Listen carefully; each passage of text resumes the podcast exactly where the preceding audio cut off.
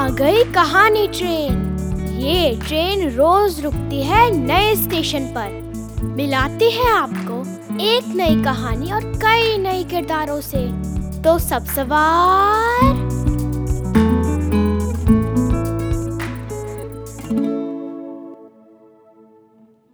आज की हमारी कहानी है रेखता से। टमटू की टांग। और इसे लिखा है साजिदा गुलाम मोहम्मद ने। टोक्यो में टमी नाम का एक बच्चा अपने वालदेन के साथ रहता था। उसके घर के करीब बने रेतीले टीले पर कुछ टिड्डे और टिड्डियाँ रहते थे। उनमें से एक टिड्डे का नाम टमटो था।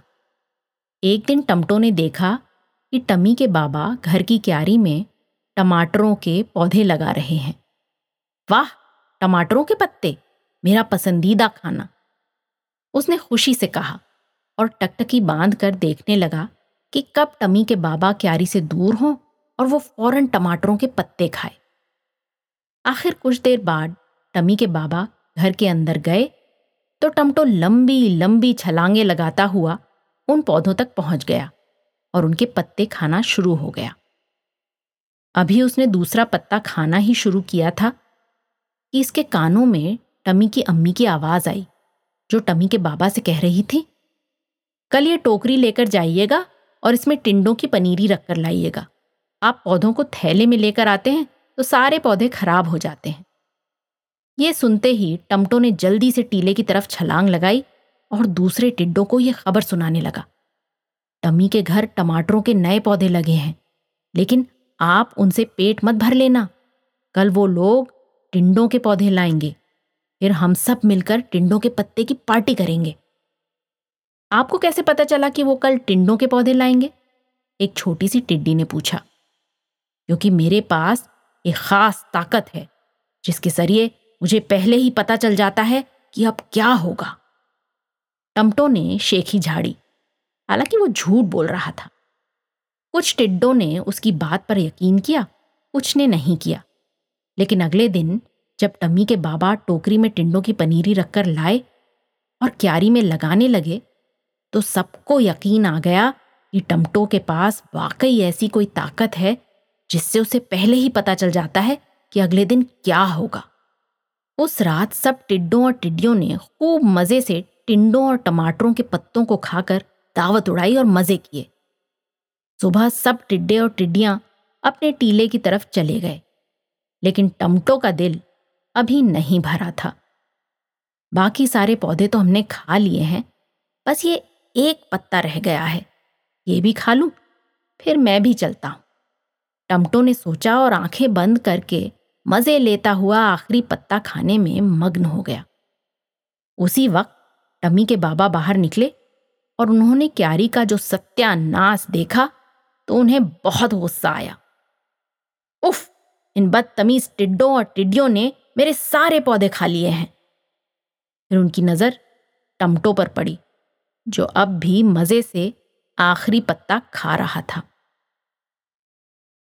उसे तो मैं ठीक करता हूँ। ये कहते हुए उन्होंने ज़ोर से अपना हाथ टमटो पर मारा तो वो उसकी टांग पर लगा।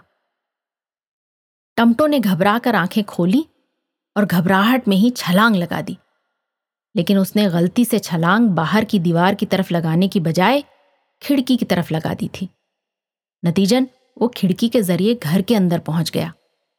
टम्मी के बाबा का हाथ लगने की वजह से उसकी टांग में दर्द की टीस उठ रही थी, लेकिन जान बचानी भी ज़रूरी थी।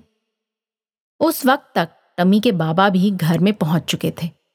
टमटो ने उनसे बचने के लिए छलांग लगाई तो एक कील पर लटकी हुई टोपी में फंस गया। वहाँ से मुश्किल से निकलकर छलांग लगाई तो अलमारी के ऊपर रखी हुई टॉर्च से टकरा गया। टॉर्च छोटी सी थी टमटो की टक्कर की वजह से वो लुढ़कती हुई नीचे मेज पर रखे टेलीफोन पर जाकर गिरी। टमी के बाबा मुसलसल टमटो का पीछा कर रहे थे। टमटो ने अलमारी से छलांग लगाई तो वो बावर्ची खाने पहुँच गया। वहाँ टोटी से टप टप करके पानी टपक रहा था। टमटो इतनी छलांगे लगा लगा कर थक गया था। उसने सोचा कि जब तक टमी के बाबा बावर्ची खाने नहीं पहुँचते वो थोड़ा सा पानी ही पी ले। अभी उसने पानी के दो तीन घूंट ही भरे थे कि टमी के बाबा वहाँ भी पहुँच गए। टमटो ने जल्दी से बावर्ची खाने की खिड़की के बाहर छलांग लगाई और एक दरख्त की टहनियों से उलझता टकराता हुआ अपने टीले तक पहुँच ही गया।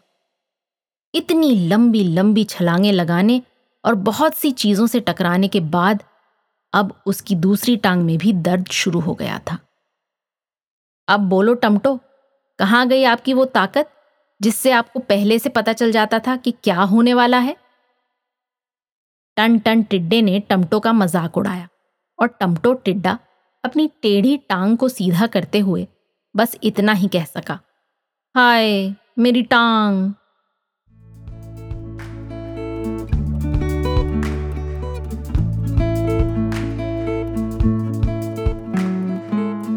आशा है ये कहानी आपको पसंद आई होगी। ये कहानी आपके लिए लाए रेखता नई धारा और प्रथम।